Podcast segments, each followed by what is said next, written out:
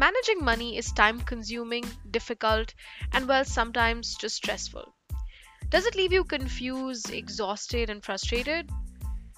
Having those countless arguments with your parents and rant sessions with your friends, all leading to the same piece of advice you need to spend responsibly and save money. But the real question is how? How do you achieve this? Well, come discover the simple truths about money with Finlect. Better yet, deep dive with us in our weekly podcasts and learn the most practical tips and tricks that can help you lead that life of financial stability.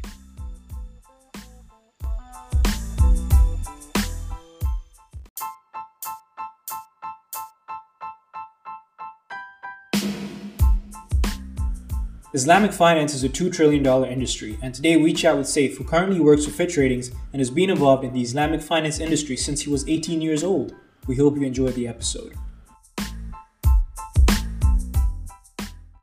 Hi, guys. Welcome to yet another podcast uh, hosted by Finlect. We're super excited today to have a senior analyst, especially someone who specializes in Islamic finance, to talk to us about the, you know, the basics and exactly what Islamic finance entails and how we as young people can equip ourselves with this knowledge and also, you know, make the best out of these uh, schemes and these you know uh, layouts that islamic finance brings with it. So hello Saif we're super excited to have you on board. Would you like to tell us a little bit about yourself? Hello there. Hi how are you monica? I'm great. I'm great Great. Firstly, thank you so much to you and the team at Finlect for having me on board with you. I've been observing you guys uh, for almost three, four months now, and you guys have been doing some incredible work. So keep the good work going forward. Uh, a little bit about myself. My name is Saif Shauki. I have been a part of the Islamic finance industry since I was 18 years old. In other words, uh, I finished school and uh, I found an opportunity at a at a advisory firm and I took it up. And uh, since then, my passion in life has been this industry, the financial services industry. And in my talk, I will let you know why that is so. And so perhaps you guys can find some inspiration and uh, some way of finding how this industry can actually benefit you. Uh, so I started off my career in consultancy, then I moved when I finished my college degree, college degree to into uh, banking. I used to work at Al Banking Group in Bahrain. And uh, then as opportunities had it, I was uh, I shifted to Dubai and on the first of Feb uh, this year, and here I work at Fitch Ratings uh, as a senior analyst in the Islamic finance team. It's an amazing country so far, so I'm enjoying every bit of Dubai. Of, of course, apart from the pandemic. Uh, the pandemic and the heat, which I'm assuming you're used yeah, to, right? Yeah, yeah, quite used to it. So.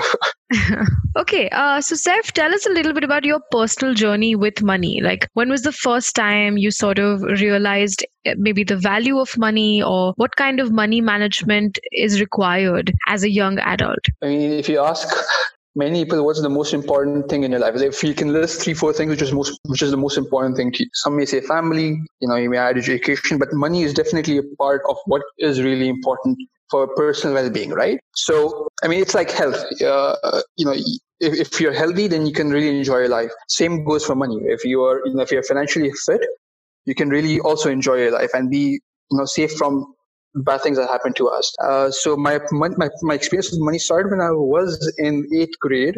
Uh, when you know people used to ask me, "What do you want to do when you grow up?" You know, which courses do you want to take uh, in, in eleventh and twelfth? And I was never the science person. I, I used to get good mark in science, but I was never not fascinated by the subject. But it's in those days when uh, we had the global financial crisis, and uh, you know you, I used to see reports of you know people being laid off all around the world from the US even till Dubai and in my home country of Bahrain. Uh, so I used to wonder, you know, like why is it why is it that people lose their job? What went wrong? You know, it, it really made me uh, refocus my attention towards the entire concept of money and how we as individuals can better manage money to, you know, avoid situations like the global financial crisis then and now the pandemic that we have. So that's how it started for me. And right. uh, yeah, since then, you know, I continued my focus, my education in the field of finance and uh, I've learned a lot and uh, happy to share whatever I learned. That's great. So I'm actually interested to know, you know, as a as a student, let's say whether it was you know the turning point you faced in eighth standard, or let's say when you had to choose, you know, what you wanted to study further in 11th and 12th 12th grade. At at what point did you realize that you know my formal education maybe your school or your university is not you know maybe equipping me with the kind of personal finance skill set that i need or did you like never feel that no, I mean, it is really sad, of course, that our education educational systems don't cater to that. Uh, you know, they may teach you uh, things like cellular biology. They may teach you things like you know art, uh, but you know the, the, thing which impacts you know literally each one of us, they miss on that. And uh, you know, it was a, it was around the same time I read this book, Rich Dad Poor Dad. And ah, it yes, was really course. the beginning of my financial education. Uh, if you guys have not read the book, I highly advise you to you know take it up. You can find find it in most of the nearest bookstores. Uh, it really opens your mind to you know how you can really manage your money and you know what do you what do you need to look forward to when you start to earn money and how do you manage mm-hmm. that money which you gain So that, that was my kickstarting point. I completely agree with you. book. it's a very it's a it's a, i think it's a great book to kind of start to understand finance in a very simple but a very impactful way. What exactly is islamic finance and what do you do as a senior analyst specializing in islamic finance? For sure. Uh, so as the name sounds islamic finance is uh, providing financial services in a way which complies with the Islamic ethical guidelines that's the most simple way I can explain to you. So, for example, to make it more relatable, you have you know meat which is halal, right? So, right, in, at least in Dubai, you may not find that in places in the US and Europe, but there is something called halal meat. There's something called kosher meat. So, even for financial services, uh, there are some ethical guidelines which people of the Muslim faith tend to follow in order to be Sharia compliant or make their practices in line with their uh, religious values. Uh, the principles remain very simple and actually universal. It's not something very specific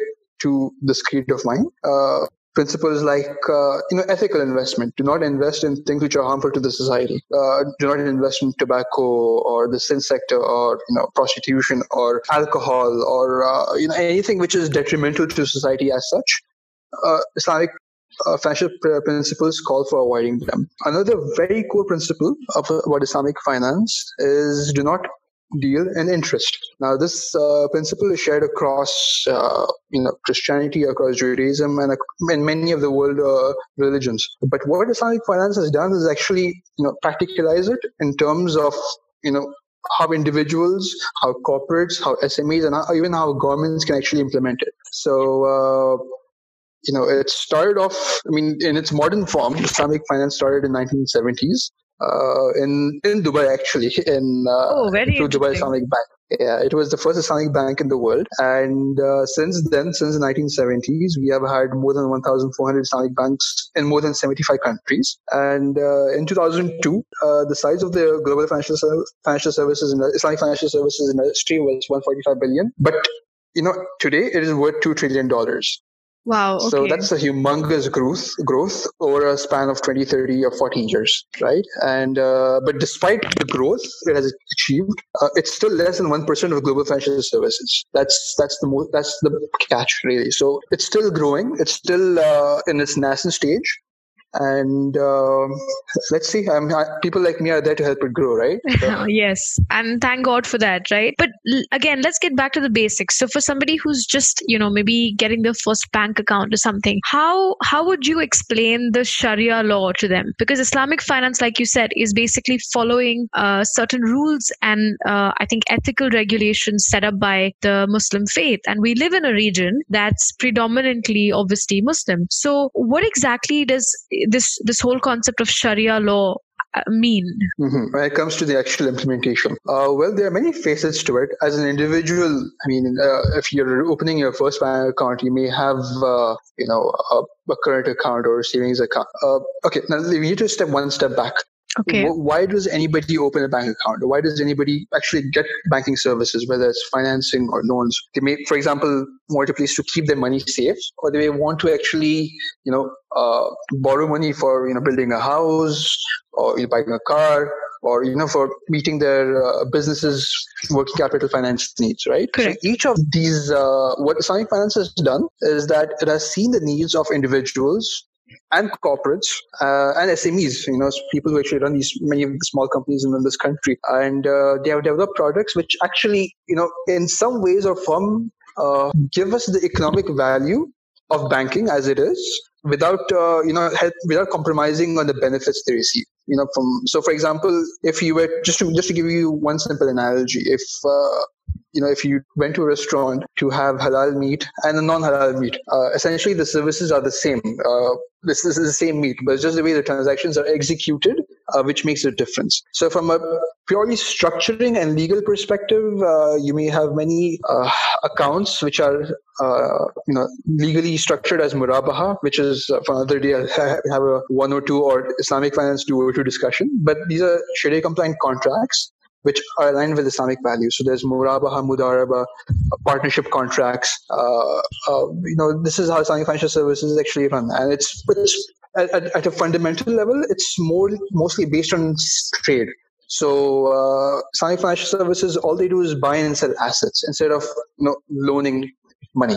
Right. Okay. Because loaning doesn't fall under the ethical rules of of the Islamic faith, right? Loaning at interest, yes. Loaning at interest, yes. Thank you for that correction.